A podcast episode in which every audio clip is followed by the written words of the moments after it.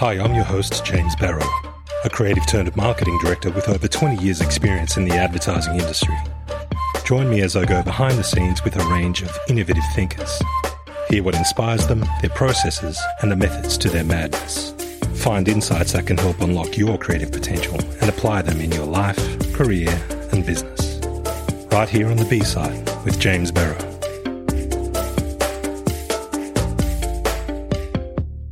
Episode 20 of the B side, I speak to Crystal Rata, a senior project manager and video producer with over 16 years of experience working in media, digital, and video production. She's worked across B2B, B2C, retail, music and broadcasting, law, finance, and the advertising sectors. Crystal and I talk about how she was raised on a farm in a small town called Taranaki in the North Island of New Zealand. Born into a family of creatives and a mother who homeschooled her and led her to completing a BA in psychology and screen arts from Waikato University, she shares how fate landed her a dream job at Juice TV, which led to a move over to Sydney, where she's called home for the last 14 years, working for iconic brands like MTV, Billabong and Westpac, and for agencies like 72 and Sunny, BBDO, The Monkeys, VML, and others. We jam on everything from social media, marketing, working from home, agency life, politics, and pretty much everything in between. Crystal's a soulful, genuine, and incredibly talented creative all-rounder, with the brains of a psychologist and the spirit of a musician. It was a really cool chat. I really enjoyed it, and I know you will too.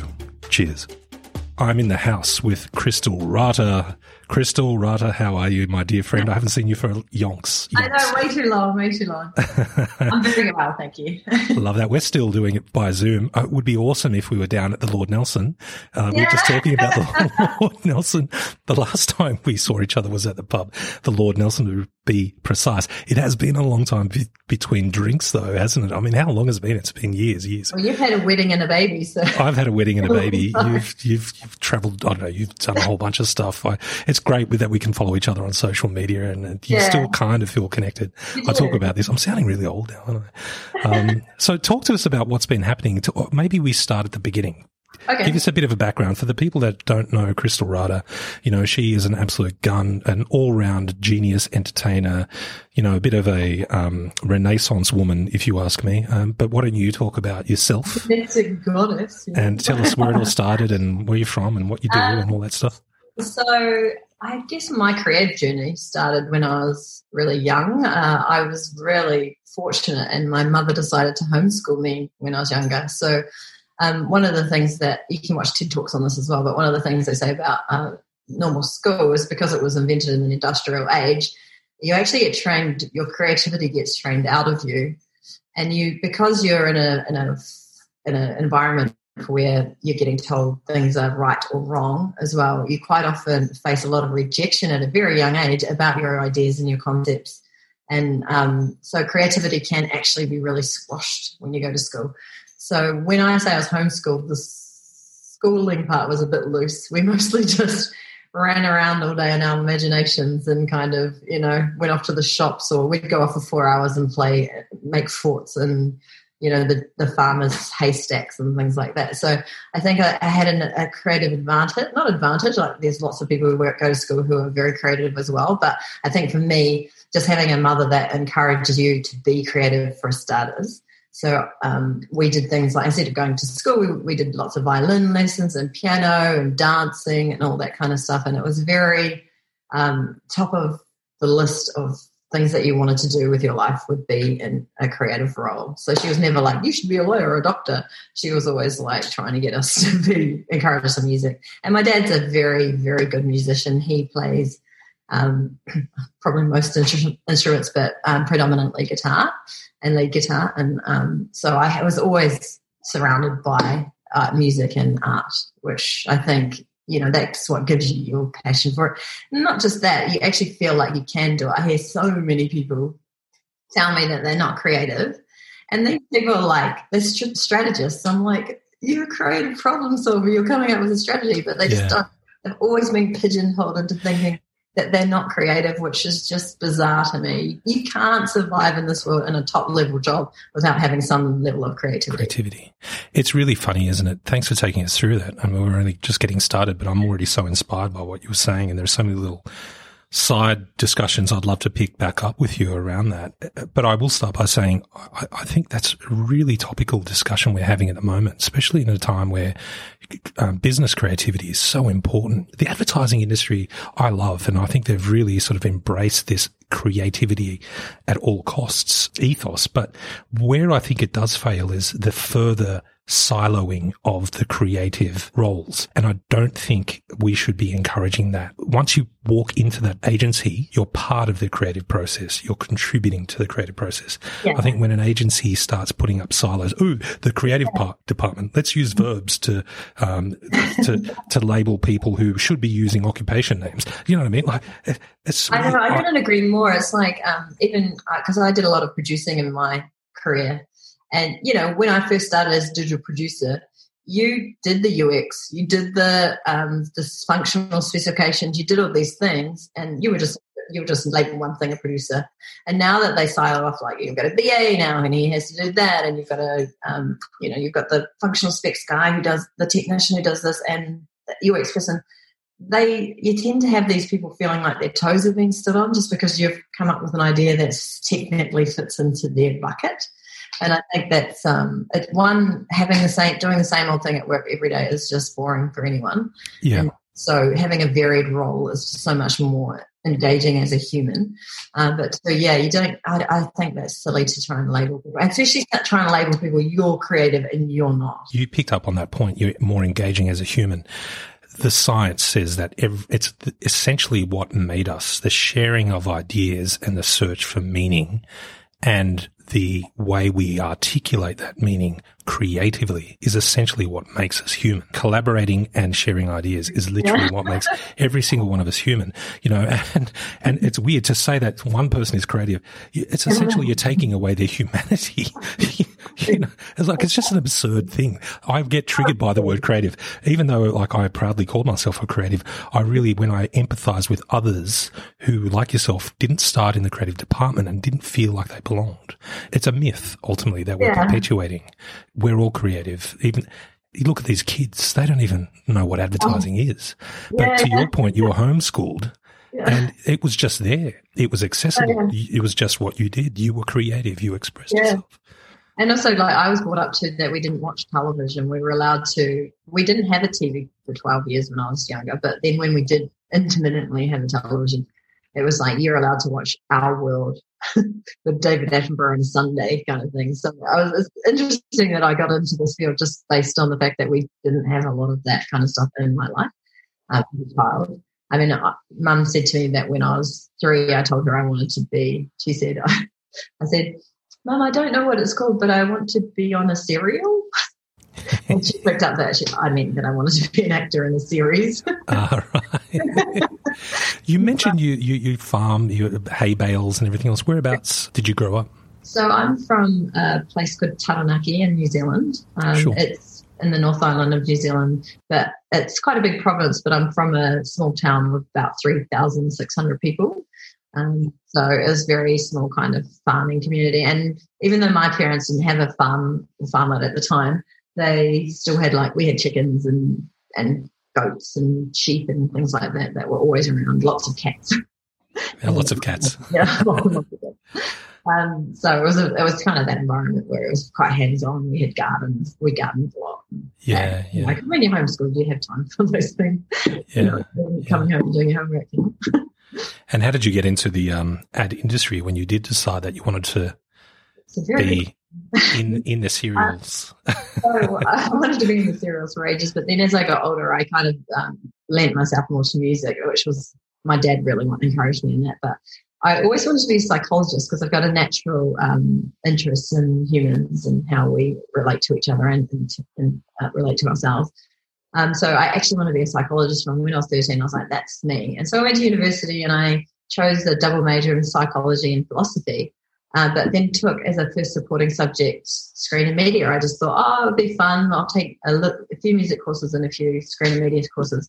Um, but then I just absolutely loved it. In particular, I loved the editing course I took.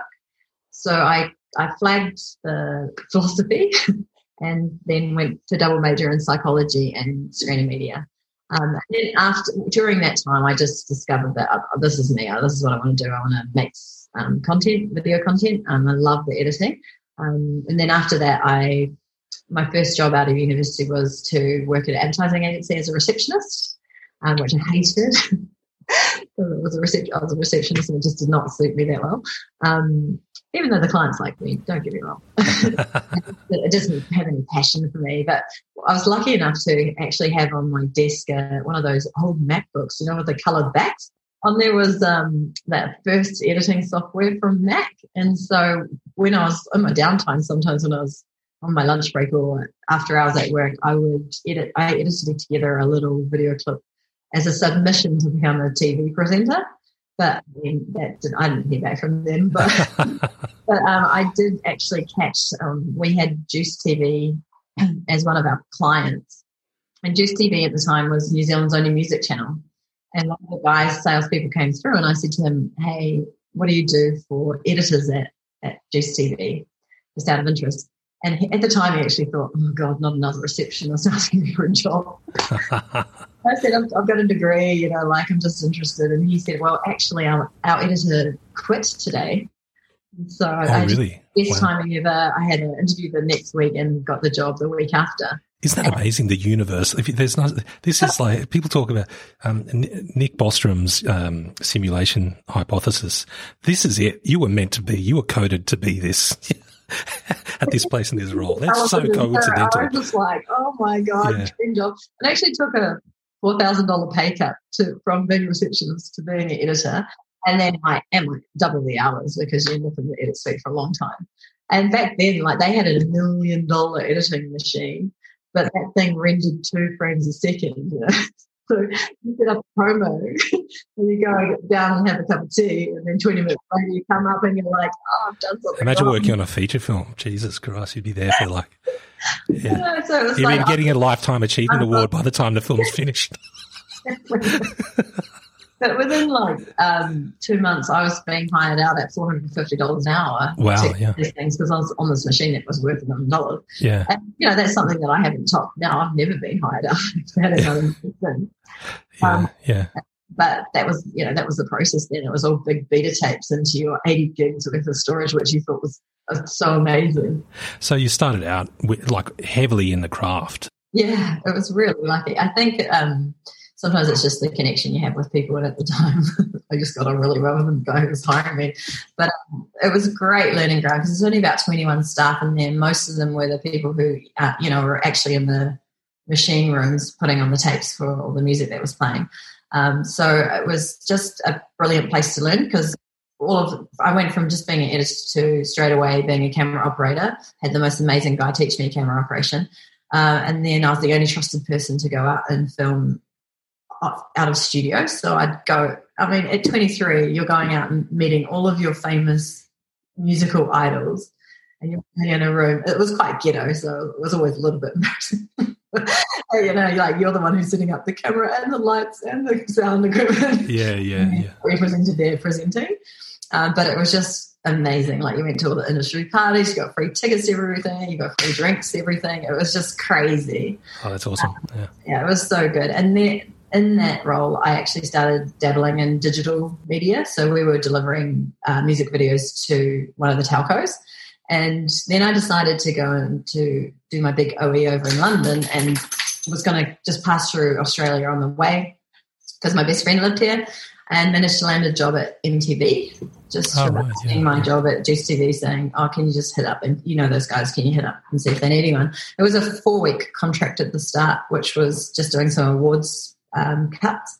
But um, the executive producer liked what I did, and I had two roles going, and one was for a normal television producer, or you could join the digital media department, which was I had one person in it who was my boss, ended up being my boss, um, and that at the time they had like a two-page website, and we went on. I did, even though the kudos was in the being the television producer, you know, I'm like, I know that digital media is going to be the way of the future. I've got the tiniest bit of experience here. I think I can add value to the company. Um, so I just decided I'm going to digital media, and within two and a half years, we had two of the top um, mobile channels in the country. We went from earning no money for revenue for the company to 25% of the revenue. Um, and also, we had like multiple microsites. We had a brand new website and a, a, broadband channel as well. So it just went, and we went from me and him. And then by the time I left in two and a half years, we had nine staff. So wow. it really just exploded. And it was so fun. Like, I did, I used to specialize in um, content when I was at Juice TV for same day turnaround. So we were taking mobile edit suites up to the mountain for snowboarding events like the Burton Open. Um, and then filming stuff up there, cutting it while we're on the mountain, which was so fun, getting on your snowboard and picking up all the tapes and you know, dropping off all the batteries and stuff. Um, and then quickly turning it around and then actually handing it off to news channels and, and doing content. So that was really fun to transfer into MTV here because all of a sudden it was like going to Good Vibrations and doing the music awards. And I did a diary of Dizzee Rascal, which was oh, every really? yeah. shot him. And then that night we put up a clip of, a, you know, three three to six minute clip of him and what he'd done. So it was like a really day to day diary type of situation. And he actually played the Mile High gig, which was a plane 35,000 feet in the air. He played a gig on the plane, which was just phenomenal. that sounds so, amazing yeah, it was very like you get that to, sounds amazing. Yeah, you get to be kind of like in the presence of rock stars, so you kind yeah, of totally. like you're living a bit of a rock star life. You've never been a prima donna, so I'm really surprised you, are not. no, because when you, your formative years have been shaped by, you know, rubbing shoulders with some of these like A-list celebrities and musicians and so on, you know. Well, I never once ever asked for a photo with anyone. Yeah, you were cool. They, you were too cool. Too, but I did, I did start having a collection of just a photo of my butt while I'm standing next to them putting the lapel mic. so I did get a little small collection of those. uh, that's awesome. MTV, was that when they were down just off William Street? Yeah, they're still there. You're They're still there, yeah. yeah. I worked at Droga 5 for oh, yeah. six months. I was That's right. I saw you up there one day. Yeah, Droga, Droga 5. I was there um, relaunching Woolies with Mike Spokowski and I was partnered with Trent Christie and um, we had a great time down there. They offered me a job. I probably, I didn't take it. In hindsight, I probably should have because I really, really loved it. I was there for about six months, maybe a bit longer. And I'd walk past MTV and that was a brand that I loved. And I'd go, maybe I'll just walk in here and ask if I could chat to someone about a job maybe, you know, like, yeah, because I just thought that'd be, That'd be the brand that I would have liked to have worked for back back yeah. then, or even now. You would have fit in really well with their creative department. Their their creative department was very very good. Yeah. So where did you go after after MTV? So yeah. after MTV, um, I went and did a big overseas travel because I got stopped here, and so it took me a few years to go and do that. Um, but when I got to London, the GFC hit, like literally a month in or something. So I came back here, and when I came back, I decided that I didn't really want to work full time. I wanted to be a freelancer because I, I got this new passion for travel, and so I actually um, just started freelancing, and then freelanced in, you know both um, video and digital for either um, for the next ten years. Yeah, wow. and I had I've in those 10 years i had two to four months off a year to travel which was yeah just, so your your reason for freelancing was so you could travel you could did yeah. you um did you go through a headhunter were there any sort of recruiters that you uh, when i yeah I, so i use agencies agents for my yeah for my, um it's it mostly works out for digital more than um, video video is a bit harder to find yeah. an agent but and I actually have actually spent more time in the digital space than the video space since. And um, with the um, video space, it, I, I, know the crews are quite. Um, it's a bit of a cottage industry in Australia and New Zealand. I, I, feel as though everyone was a freelancer that I worked with in the yeah. industry you know, like in the film industry, whether they be working at cutting edge, they were the freelance editor that they bring in for a short stint on a project or yeah. a series of them. Is that still the case, or was it the case then? Yeah. So you'll find now that a lot of editing type roles will be all director linked. So yeah if you get if you sign on a director, he'll have his editor that he wants to work with. Yeah. Um, there are you'd have to be quite a big agency to have full time editors, but there yes. are definitely some. There are definitely a few that have like full time editors, and they work they work to the bone. So that I mean, there is work there, but you, and you just have to know the right kind of producer. Usually, like the if you've got if you know anyone senior um, who makes ads or does a video um, stuff Um, and that, and like you say, all those people know each other. But they're mostly women because in production, quite often the managers and the people who organise are women. Um, and yeah, they definitely know each other. They're such amazing women. Like they just um, they work so hard and they just hard, yeah, yeah, yeah. they know everyone. yeah, yeah, totally, totally. Yeah. And so I guess if you don't know them, you might be a little bit uh, find it hard to to find someone like Yeah. uh, actually Dee, who we used to work with at um, was one of those women. She's, yeah, she's she's fantastic. She's Yeah, just a it's girl. like the matriarch say of the industry. Yeah, yeah, um, and lots of these women who are these matriarchs, they do they do have a lot in common, you know, with their personality type, yeah. which makes I, I kind of I could, could kind of pinpoint it. It's like it's um empath- empathetic, but no bullshit. Like don't Yeah, fuck around, sort of thing. yeah. You know what I mean? So what's something people don't know about you, Crystal Rata? Um, when I was little, I used to pretend that I was a boy, oh, cool. and it was just because I had short hair, and I knew from a young age that men were got some preferential treatment. Yeah, But it was mostly because little boys would run up to me and go, "You're a girl, boy," and I knew if I'd say I'm a girl, Yeah, yeah. they'd be like, "I don't want to play Yeah. with you." But if I said I'm a girl, they'd be like, "Come and play." yeah, yeah. I, I mean, I think it is. It's not like I have any kind of body dysmorphia or anything. I'm definitely full fledged female, um, but I do think that the way that gender is uh, portrayed, especially in media and, and, and advertising, is so rigid for women. You know, like if you're not hyper feminine, you don't. You quite often don't feel like a woman. You know, like, and that's it's so stupid. Of course, there's so many colors of women um, and you, and you should feel feminine just because you're not hyper feminine, you know, like just because you're not girly, I should say. Well, you know what I mean, lipstick and just you don't care about lipstick and makeup and, and shoes and things, and you prefer computers and technology, and you know, you shouldn't feel. And they talk about toxic masculinity, but there's definitely toxic femininity as well, where we get just so pigeonholed, and it's because we're represented by models all the time you know, and they look hyper feminine. So it's like it does it, it gives you a bit of displacement. But as a child, I think I just knew that men a bit of preference. I've got a very, very close family member who was born female, but is now trans um, male. Um, very close family member, and um, I have known this person for as long as they have been alive, and um, I always knew from day dot that this person there was their gender dysphoria. There was a, Yeah. a disconnect between the gender they were born into, the Yeah. sex, the sex they were born into, and the gender they truly were and identified with. My nephew uh, has from day dot not had protested to being called a her or a she. So she would always say, "I'm not a girl, I'm a boy." And this is like you're talking to a two-year-old. You know, they've got hardly any concept of it.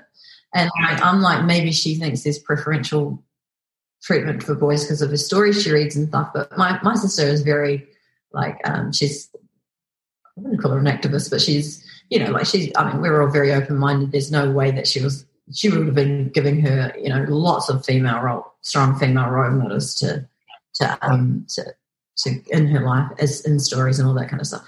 But that child knows. he knows that he's not a girl. He knows. Like there's nothing you can do. I mean, if he decides to change his mind whenever at some point in the future, that's totally up to him as well. Yeah. But from day dot, that child Yeah. knew. It, it, it's really funny. It's very confronting for a lot of families as well because families have to culturally toe the line, you know, and, and stay in their lanes and conform and everything else. But when a kid knows, they know. And I know, yeah. and the, and the know fam- he's lucky that he's born into a family that it was almost like, yay, you know, Yeah, yeah. open-minded to it and Yeah. like really care about equality. in my experience, my family were very. Um, there were some um, moments where people were confronted by it, you know, but I think for the most part, it was a thing of respect and just prioritizing the health and the happiness, being able to facilitate the comfort of the the child, you know, just being able to accept themselves and have the world help accept them. There were times when we had to sort of shelter them from the realities of the world, life yeah. of the world and educate them on the realities of the world because not everyone is as accepting and it's just a harsh the harsh reality things are getting so much better and if you're going to go out there and battle the world then man you're going to Yeah. every day is going to be a fight and that's exhausting and they were the sort of the discussions we've had you know but yeah it's a tough thing but I think it's getting a lot better. Yeah, and you're right. There's it's, it's a gradient, isn't it? It's a there's there's toxic masculinity on one side and hyper toxic femininity on the other side. Mm-hmm. But the reality is, we just ebb and flow between those. Yeah. Whether that we're my mom always says that she wonders whether or not people would get this body dysmorphia if the roles were more open. You know, you know, would you feel like you're outside of your body if you were accepted to be a very blokey girl? You know, that's so true. Like when we remove, why can't you just be? Yeah, just yeah. be you. Stop pigeonholing people. If I were to ask you then, like your experience, it feels like it's just like this creative superpower. You've been taught the way, the force. Would you say that was your, your superpower? Just the fluidity with creativity and, and, not feeling as though it's this privileged thing you've, you've yeah. somehow been gifted. It's just there and you just do yeah. it. That coupled with, you know, the mother, the encouraging mother who always set a very high standard and, you know, like was, um, very open.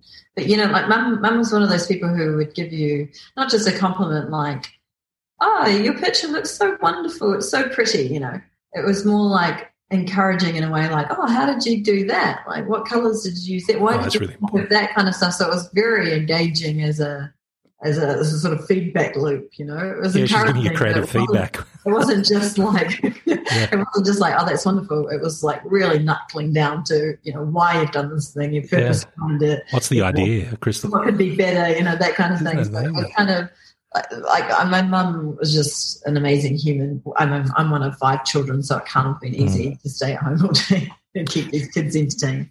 But um, yeah, she just she she just really cares about the right things. But your mum is she still around? You you use past yeah. tense? Yeah. Oh, great. Yeah, she's a um, she works for uh, the government in New Zealand. She's quite high up in the government. Right. Oh wow. Yeah, so she like she's one of the people that gets called on for like like if Corona hits, you know, she has a very big important role to play. Man, New Zealand is like the shining beacon of how to handle Corona. I tell you what, I mean, I, I, I always like my grandmother's a Kiwi, and um, whenever you know we, we the Kiwis win at the rugby or um, you know they handle Corona like they have, I always remind people that I'm like you know a quarter New Zealander.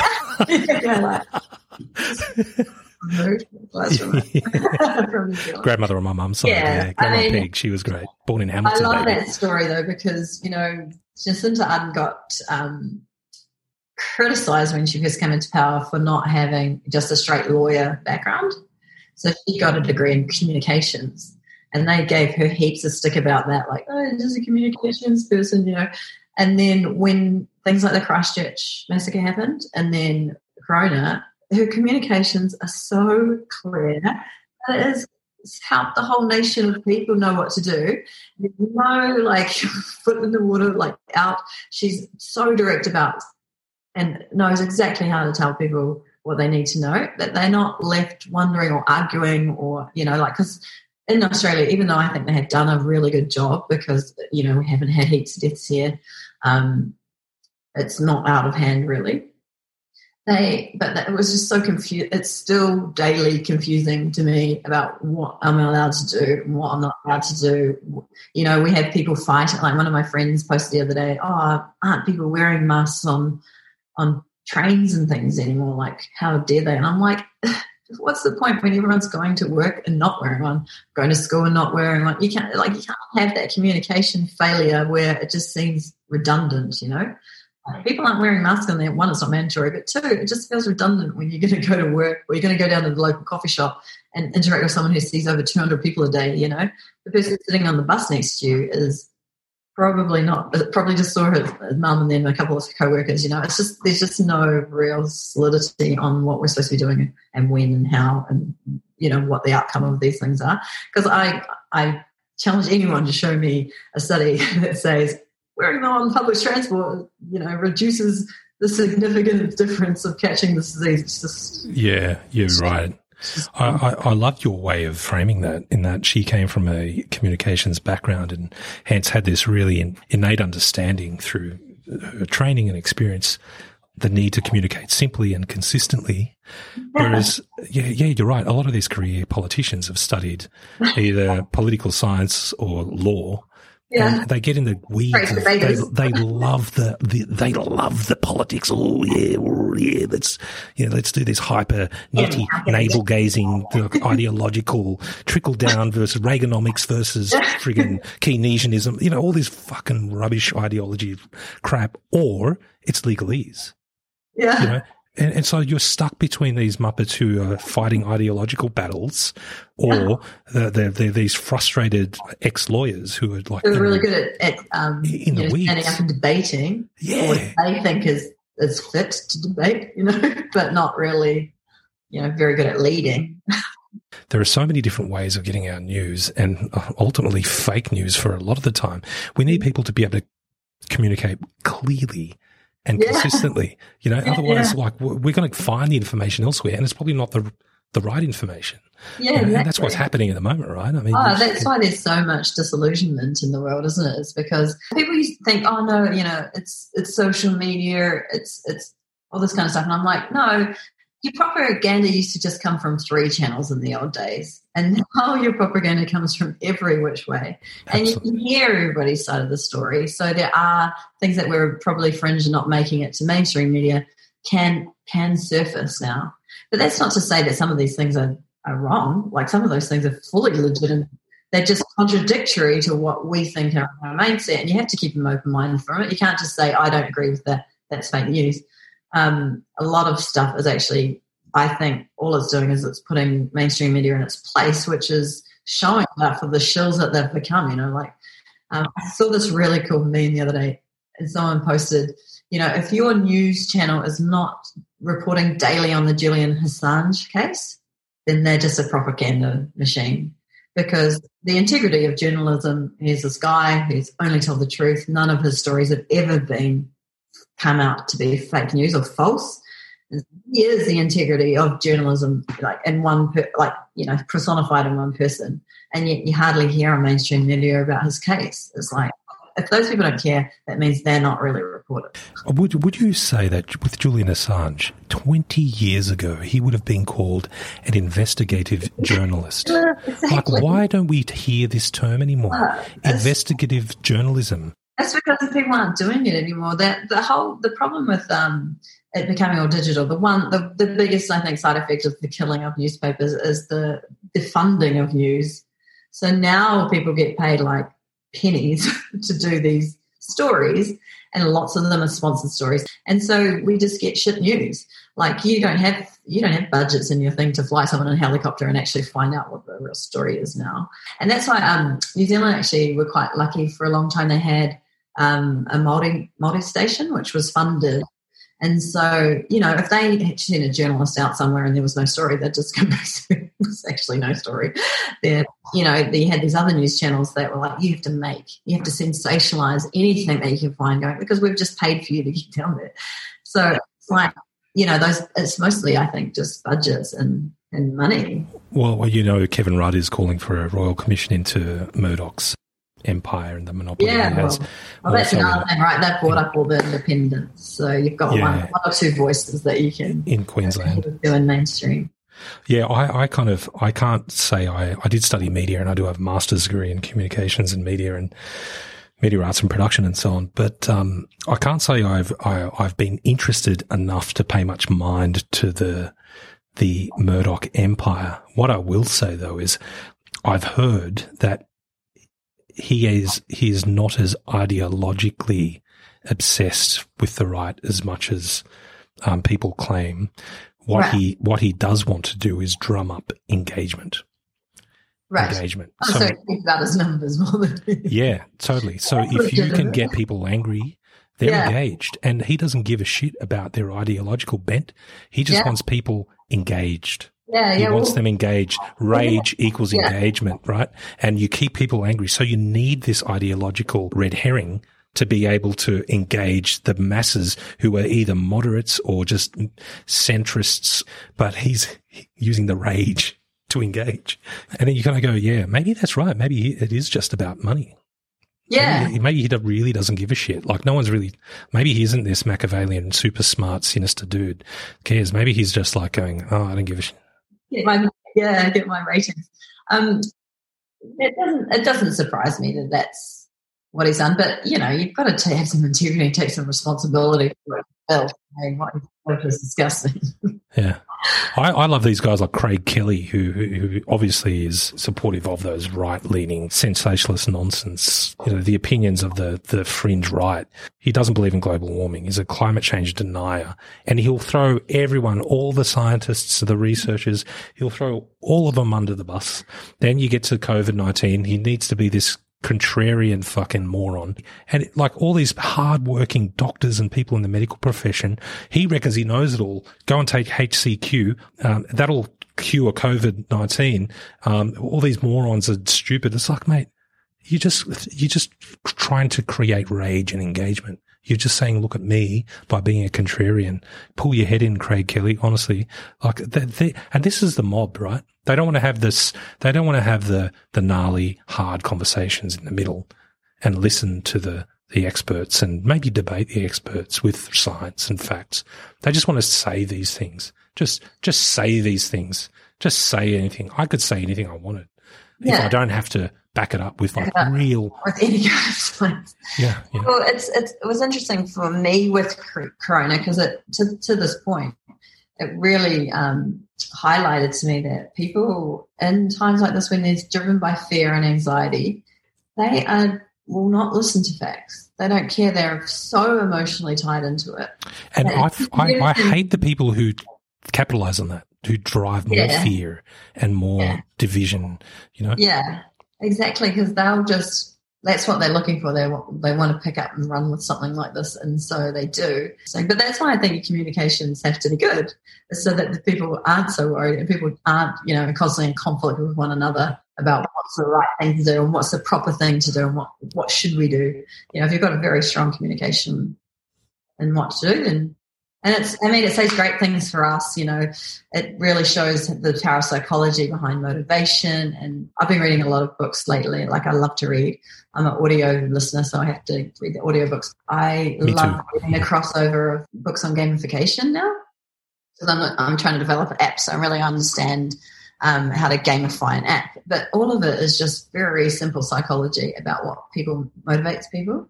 Yeah. Um, and so it's fascinating to see. Like I read this one book called, I think it was just called Gamify or Gamification. Anyway, the guy um, has his own system called Octalysis. So if you're interested in it, just Google Octalysis.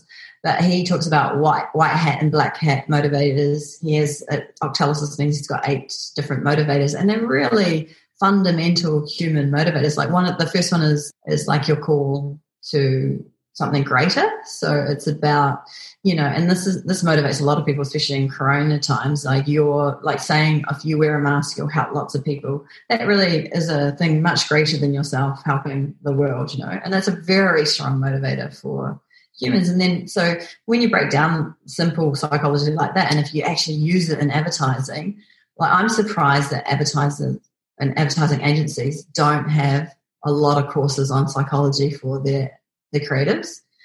Once you understand the fundamental, these little fundamental things, writing copy is so much easier because you know the trigger words to hit all these different motivators. You know, to use that language to trigger that type of person. You know, and it depends on what you're trying to sell to fit to whether or not this motivation or that motivation is going to work on your users um, or your customers. But you know, I'm really surprised there's not more psychology in it. Yeah, so am I, to be honest. And I think that that gets to the heart of everything. It's really um, fundamental to like yeah. you say, communication, isn't it? Just, I, I, think a lot of people can get away with it if they have a real interest and understanding of people. If they're very yeah. empathetic, they may be able to get through without studying some formal psychology and whatnot. I think you and I both have had the the privilege of being able to go to university and, and, and learning a bit about psychology and reading or having an interest like yourself. I have an interest in psychology and just human behavior. I, I even like, love just evolutionary cultural behavioral psychology. Like, but we've been behaving this way since we, we, we, we, we started walking upright, you know, like we're a very social creature. We need the same base needs, you know, and I mean, Maslow's hierarchy and all that stuff we could go into. We won't do that now, but, you know, and they're very crude fundamental things. I think we forget that. Yeah, we do. And history repeats itself constantly. Like even social media, like the very nature of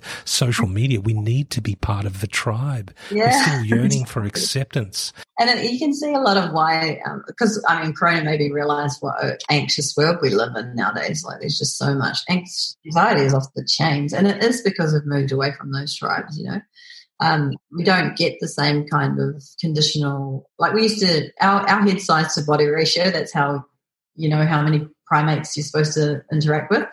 Um, so all primates, depending on their head to body ratio, that's how big their tribes are. uh, and we're we're supposed to have intimate relations with, with no more than 150 people, right? We just don't have that anymore. Like we've got so our social media accounts are massive. We've got all these inputs from everybody, and and then actually when you come down to the crux of your friends, it's actually a lot smaller than than good friends than your 150 tribes. So you don't feel as looked after or, or have as many inputs as you probably need from those close relationships, those actual intimate relationships. Um, and so it's yeah, we, we're screwing ourselves over by lack of tribe, you know. And the, uh, what I hate is what's actually happened to the to families. So you're expected to have this nuclear family that just looks after this baby and does everything. Like it's impossible to be able to keep your house clean and do all the chores and you know and keep food on the table, especially now the incomes are so low compared to the cost of living. Like there's just so much pressure, and you feel like such a failure when you can't do these things that you think are correct. When less than 200 years ago, a whole tribe would raise a, a child. You know, you just come off your parents' house, the auntie would see them twice a week. You know, like it was just hmm. completely different world. Yeah, these these post-industrial cultures that have um, incentivized the hardworking uh, individual and this yeah. individualist at all costs kind of um, about me right. and mine and mine and, yeah. and there's hardly any sharing. Like sometimes I buy my friends things and they're like, "You're so generous." I'm like, "No, we should all be like this." Yeah, you know, yeah. like, it's, it's not. It's, it's, um, thing. It's just part of being human. My my stepdad Samoan, and um, he he wasn't the best dude in the world because he left my mum. my mum had a bad run with with oh, men, so he left my mum. And but, but anyway, but the wonderful thing about I was so I grew up with my stepdad from the age of five and a half until when he left, which was probably about thirteen, I think. And just the culture, the the Polynesian culture is so giving. Yeah. You don't own anything, man. Yeah. you don't, no one owns anything. It's yeah, always yeah. like you're always, everything is always on loan to everyone. And there's no, there's no overdue fees for not bringing it back. Like, who got that? Yeah. yeah. And so not, not good. Like if, if say you were in a hospital yeah. Everyone and gives money to that person. It doesn't matter how. Yeah, my my, my, my, stepdad used to send money home to Samoa um, yeah. every week. It was he used to send a bit too much money sometimes because it used to be a bit of a point of contention between my Palangi mum and my Sa- Samoan dad. yeah, but uh, yeah. that was one of his good traits. I've got a best friend who um, is with a Samoan guy, and she's like, she's a bit the same. She's like, oh my god, we're just always giving his family money for this, that, you know, someone. Yeah like I've never even met that uncle, you know, I don't, you know, what's it got to do with me that he's gone to hospital? And I said, yes, Penny, but if anything ever happens to your partner, you know that, that whole family will be there. Yeah, totally. Yeah, exactly yeah. the same thing back to you. And yeah. when she really was a like a penny drop moment, oh, name's Penny. Um, but it, the penny dropped for her at that moment. She's like, right, you're right. This is why they do it. It's, it's reciprocal, you know, it's reparation. It, it, it's easy to so, you know, that's just, that's a culture that, you know, their communities are different. They're not structured the same way as Western communities and all that. But I don't believe that. I think, you know, we could, we could learn a lot from those communities that take responsibility for their people and their communities. And it doesn't mean you have to send back thousands of dollars every month or anything. see in New Zealand, in New Zealand as a nation as well. Like the difference between, the difference between Australia and New Zealand is fun. Like we both came from, like, we're colonized by the same people mm. with different peoples to begin with, but they were colonized by the same yeah, English, Irish, French, you know, lots of different cultures. But so they basically started their colonial times the same way, yet the cultures are very different. And it's because New Zealand embraced the Maori people. Because of that, they have a lot of that Samoan type culture where it's giving and it's looking out for one another, it's being humble, and you see it in these sports stars. Have you seen the sports stars talk, like even the white ones, talk about, um, you know, how they won the game essentially. They're super humble about it. You know, it's not like, oh, and then I scored 20 tries or whatever. It's always super humble. Even when they're trying to give them props, they kind of just play it down. And that's all from, you know, not all, but it is perpetuated from having a very solid foundational culture that was integrated. Um, I'm going to say well because obviously being colonized is a terrible thing for any um, Indigenous person, but um, yeah, it was just it's just it's it has paid off culturally for them. I think. And I love that. That's a really good example. I think Australia could learn a lot, many things from New Zealand. I think one great thing is just um, integrating our true culture, our Indigenous culture, and cultures from the various countries into our cultural discourse broadly in Australia. And in New Zealand, it's very different. From the moment you walk through Auckland Airport and you're greeted um, by the tiki and the, the, the totems. yeah. I'm using the wrong. Word. that's perfect. That's fine. uh, to to if you look at a if you are lucky enough to see a New Zealand passport, you've got the the um, the oath, I guess, for lack of a better word, in both Maori as well yeah. as in English, and it starts yeah. with Maori, and yeah. the the pay the opposing page is English, and I just think these things may be symbolic. You know, they're, they're word sounds written on paper, but I think the meaning making and the, and the respect that shows and conveys to people, um, regardless of their where they're from is just beautiful. And it's just something that I, I really hope one day I would love to see, um, the various, It'd be awesome because there are so many different language groups in Australia. So it'd be a bit hard to do that here but um, you know, 400 different language groups. But yeah. it would be good to, to to to at least do something an equivalent of that. I think. In some well, you can, like you know which languages came from which areas. You just do it in that area with that language. It's not like you're asking people to be fluent in all of the 400 languages there were. There's more diversity in to Aboriginal tribes than there are in the whole of Europe when it comes to language. so everyone's asking everyone to be like fluent in these things, but it's just about a respect. A respect, isn't it? Yeah. yeah. Like one of the can I just bring this up because it discussed me to this day is that Woolloomooloo sign in Woolloomooloo where it's like a sheet, a toilet. A sh- I just I just cannot understand how that is standing so disrespectful to call Woolloomooloo like represented with a, to- a, a, toilet and a sheep and a cow. Like just you would never get that in New Zealand. Yeah, you'd never get that in New Zealand. But it's funny how, and if you complain about that, if it makes you feel a little uncomfortable and you complain about it, people say, oh, you're being woke, you're making too much of a big deal about it. It's like, no, you know, it's just stupid. Like, like I, I love it when people try and insult me by calling me a social justice warrior. I'm like, excuse me, our whole society is built on social justice. I, I find it's really annoying that if you have an opinion that is designed to um, encourage people to think about how others may feel, if you you are in the majority, right, and and you have an opinion that may encourage those in the majority to think about things from someone else's perspective, you're woke and you're a social justice warrior. It's it's stupid. I hope someone would do that. If I was living in Azerbaijan, I it's like, I'll oh, be a decent person. yeah, I would hope someone goes. That dude, he's not from Azerbaijan, but he's a really decent person. So is his family, and I'm going to stick up. Like I would hope that, wouldn't you? I mean. well, call me woke if that's what woke is. Yeah, totally. I mean, it's just silly. Every day, every day, that's what woke is. It's yeah. just being a decent human. I know it's, but that's again what we come. It's looping around back to labeling everything. Like yeah, totally. We're coming feel. It's like when people feel guilty for calling themselves vegetarian because they eat a bit of fish. It's just like, why do you have to be a vegetarian? Yeah, just don't be one. Just, just eat vegetables most of the time. Yeah, just fucking eat your veggies, man, and enjoy it. You don't have to call yourself a like a, a, a veggie um, pescatarian flexi vegan on Mondays. You know, it just doesn't have to. It doesn't need a label.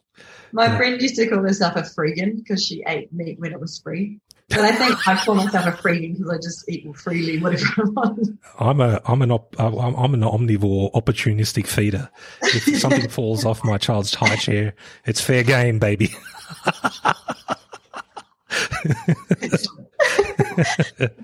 uh, yeah, that's my world. I'm just yeah. This is what I've become, Crystal. Anyway. um, hey, so what are you doing now? Uh, I decided to go finally um, to client side because uh, mostly because I have an obligated personality, which means I will just keep doing stuff if people tell me to. um, so I was me and agency didn't work out so well because I will just work to the bone. I'm somebody who does 70 to 80 hour weeks, you know, just keep saying yes, just work, work, work, work, work. And I just, it got to the end of it. Like freelancing for me for 10 years was good because it would be that or off, you know, off for a month uh, overseas. So that was a bit more easy to balance. But even then, I was just like, my life has to be more than just from work, work from nine till, you know, 10 or 11. Yeah, it's got to be hmm. more than this. so I went client side and I'm really lucky. My boss is amazing. She protects me from myself basically. So now I work for a big financial group and I um, I just rolled out the, they changed their CMS. They, they changed from a very old end of life legacy platform um, CMS to Adobe Experience Manager. So that's really interesting for me because I had had some experience in using that platform before, but doing it on the scale was really quite exciting. You know, I love working with the dev teams and um, and we've also got an in-house creative team who uh, helps helped out a lot. Um, but now I'm kind of sort of moving more into uh, one of the tools that comes with that is called Target, and Target is an optimization tool. So I've started to get into a bit more kind of analytical and testing optimizational stuff just because I've, I've, naturally become more interested in um, I've always loved technology but um, artificial intelligence and the way that that's going to you know start being implemented more. I want to be on the forefront of that. But also I'm working on the background on a, an app that I am trying to get launched um, which is an app for babies. So even though I'm not a mother I just have a very um, I've got a sort of like a good way of seeing the bigger picture, and so I've developed something. I'm just working through the functional specs of that now. But I'm also on the side trying to write a film about the New Zealand land wars. So those are my two side projects, which I have time for now that I work client side and actually have a life after work. Wow, that's really, really cool. Can I pick you up on the babies one? Obviously, it's quite topical for me with my 10 month old. I, I, I, yeah, you really can, honestly, because I find baby products uh, like it's high emotion for the most inane things. For example, like like nappy. I use these recycled um, nappy bags. Like instead of buying one of those pails that you can put the the nappy, the used diapers into, and it wraps it for yourself, and I just get like these bio friendly um, biodegradable small little nappy bags that you can get from Woolworths and Coles. They're different brands, but, they must be made in the same, made by the same manufacturer. If you try, and they come in those little pull out thing, you know, it's like a little pull out. You can pull one out. They don't work. They don't work. They just don't work. Like you pull 10 out at once and it's like, I just need one. So they just don't work. So you go, there's this whole factory dedicated. You've got a CEO, the head of the nappy bag manufacturing company. Um, let's call it Nappy yeah. Bags Are Us, right down to the person who, who packs the bags into, not one person has thought, hmm, maybe we should try and see if these bloody things work. Yeah, and you go, that's a user, a failed user experience. experience. And there are so many flawed product designs, failed user experiences. It's not for the things that are heavily regulated, like, um, clothing or toys or anything else because they're really heavily regulated choking hazards. Yeah. It's for the facilitatory stuff like nappy bags and all that. There are so many cowboys out there. I'm thinking there's a role for someone to come in and just go, I'm yeah. going to test all the the the, sh- the shitty things that you wouldn't think of prior yeah. to having your child, but are really, really bloody important, like a nappy bag that wraps your smelly yeah. nappy. Well, it's interesting that you should say that because part of this app is it's not it's a smaller part of it, and it's definitely not um, the main the main thing that I'm interested in in developing this app, but it is um, where the sort of the money would come from. I guess the business model is wrapped around it, um, and that is to have your to have a shop front similar to how you have Amazon, where it's not one producer producing these things, but it's um, lots of um, smaller pr- producers producing things. But you wouldn't even make it into that shot without us testing everything and also checking that it's all environmentally sound and all that kind of stuff because it's just important. Like it's certainly hard for people to know those things. They need somebody. They need somebody to say we have the we've got dedicated people who know that this the whole, you know, the whole production, the whole supply chain is legitimate. It's the little things that make all the difference. Like once you've got your pram and you've got your yeah. your, your your clothing and all that big ticket items, the things that are quite high involvement. But yeah, but I, I mean, the reason why it interests me is um, is like because parents are so motivated. You could never get a more motivated audience than a new parent. You know, they make buying decisions like you know, everything is 100% thinking about that child. So it's really a good industry to try and get into. Um, this is actually a health app as well. So, um, you know, like I'm really hate how medicine is not preventative. Like it, it's mm. identify and fix is the model for medicine. So you go to the doctor because you think something's wrong with you. They identify that and they try and fix it. And there's not hardly any prevention. And you can't really do top tier preventative medicine until you have heaps of data. And so this app is helping collect that data. Um, but we're not, but the, the, the fundamental model behind it is if you put data into this app, you get returns off back. So you get credits in the shop front. So if you're if you're constantly filling out the surveys we send you, uh, we won't do it overly, but you know, or you just um, just your day to day baby things that you need to put in the app for your own you know personal log of these things. Um, if you're interested in it, on top of that, you get credits back into the shop because it's not fair that all these companies make all this money off our private data. You know, like when you when you look at Google and Facebook and how much they're just they rape you for all your data and then they sell it off to the highest bidder, you know, like how about giving some of that back to the people who it? It's a commodity. It's, the data is a commodity nowadays. How can we take more control of that? Like, why isn't there a data share market like the Dow Jones or the ASX for data? Exactly, and like you, I mean, you'd have to make it so that it is um, it's it has some value to people, which you know that would be the biggest balance, balancing act, having critical mass of people on there enough to sell the, the starter and also being able to, to give something back. But you know, it's sometimes it's the little things that people like anyway. You know, like what be the right baby cream at the right time, right time, yeah, for their thing. You know, yeah. Or they're the right dispenser. dispenser, yeah, it's really weird. It's a, such a rich territory. Going back to that data thing for a second in a minute, wouldn't it be awesome? And just brainstorming for a second, why why couldn't apps display the value of your data that they will um, accrue over the time of your estimated use of the app before you delete it? Then you could start figuring out the opportunity costs of these these apps and you could be far more mindful with the apps that you do decide yeah. to download and those that you choose not to. Because, you know, I wouldn't download Candy Crush when I did if yeah. I knew that my data was worth, you know, a million dollars over a lifetime. Yeah. And then, then another app would say, Hey, hang on a minute. I'll pay you to download my app.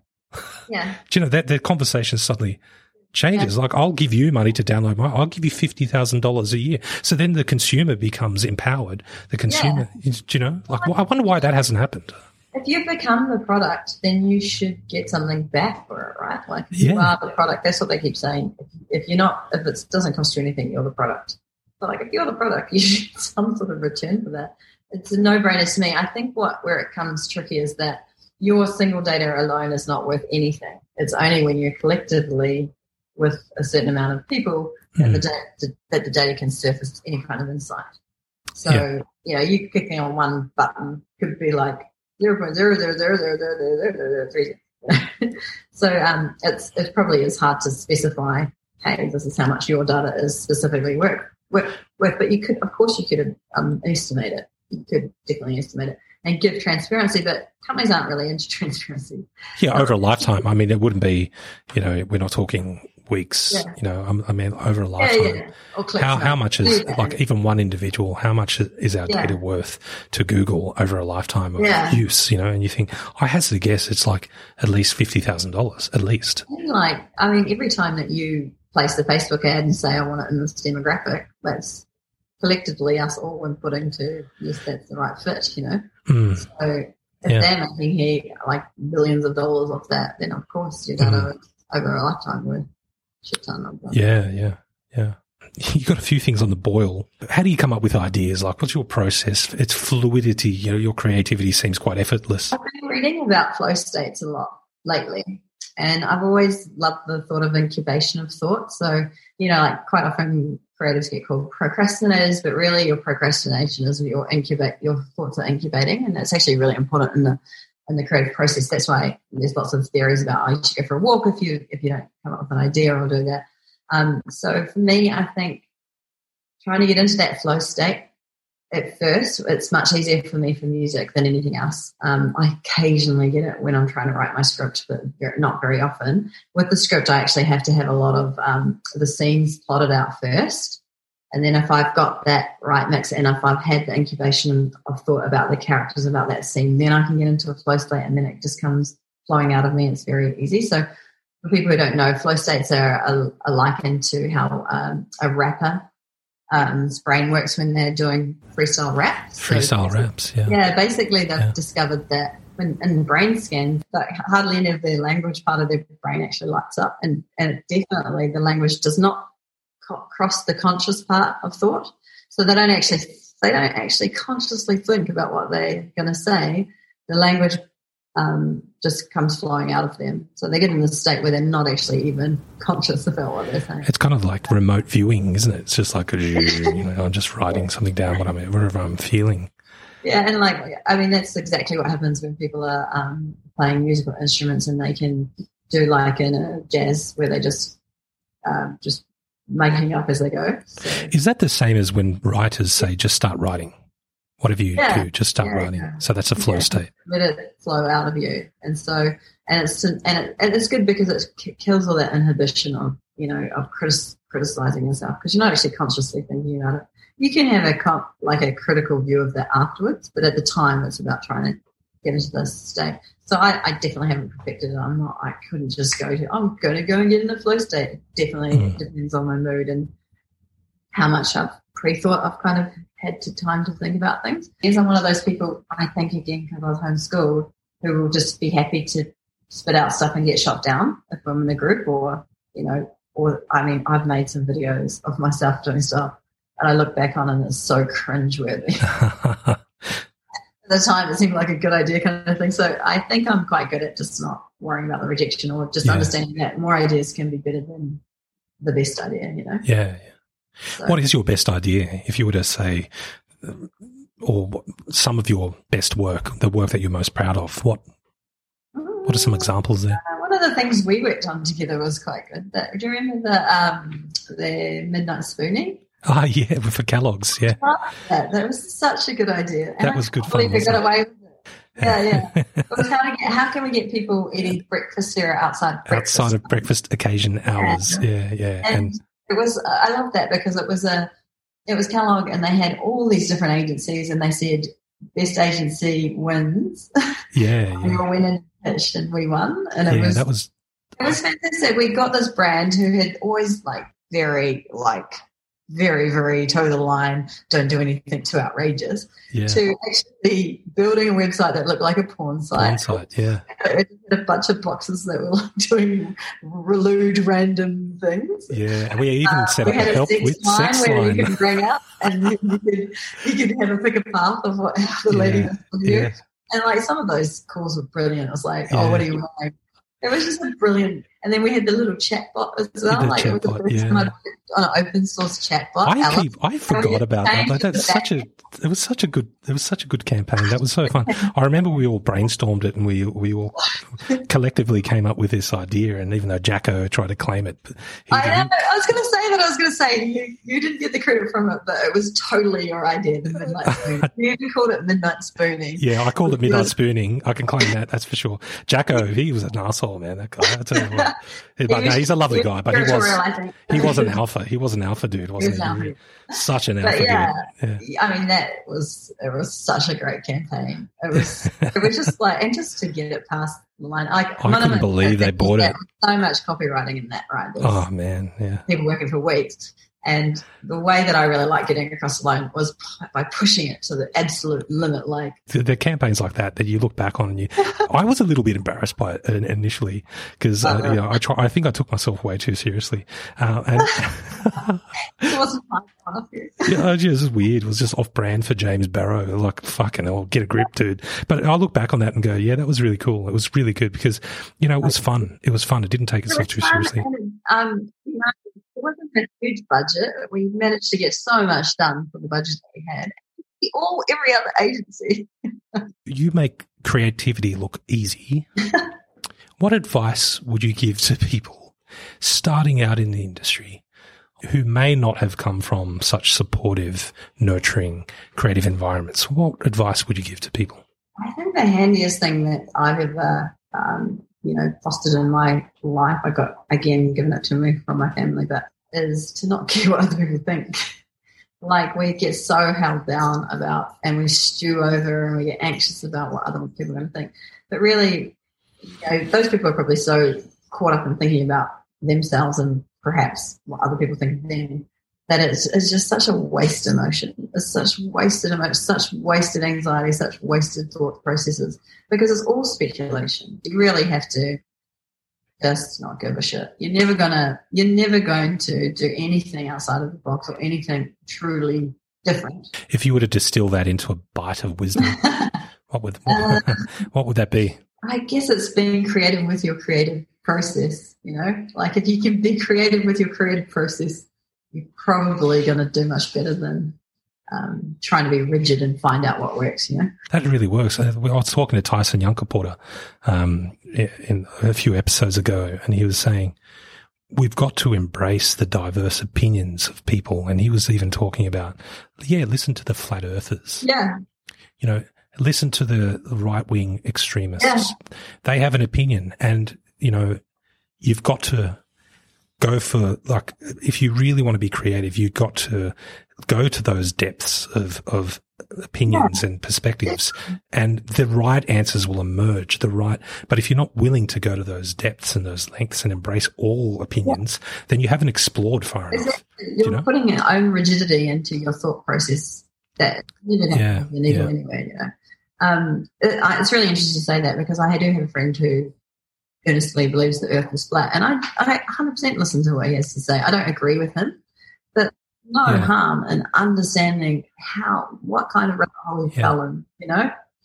That yeah. alone is creative in its own way, you know, like how they can listen to this and why this surface is, they want to put it over this logical kind of thing. You know, like I mean, but the act of listening to them and hearing their rationale for their flat Earth theory can spark some really non-related but equally interesting thoughts and ideas. Oh, and some of the really, like I did you see the, the, the documentary The Curve? Like if that guy never, if he just dispelled the documentary makers, if they just dispelled, oh no, that stuff's rubbish, they would never have made this amazing documentary amazing documentary. Yeah, exactly. To yeah, really totally. have a look into it, and there are so many really pointy yeah. parts of that documentary that make it a really good documentary. Yeah, yeah. Well, Crystal, it's always a pleasure chatting to you. I find your energy and just um, just effortless creativity is so inspiring.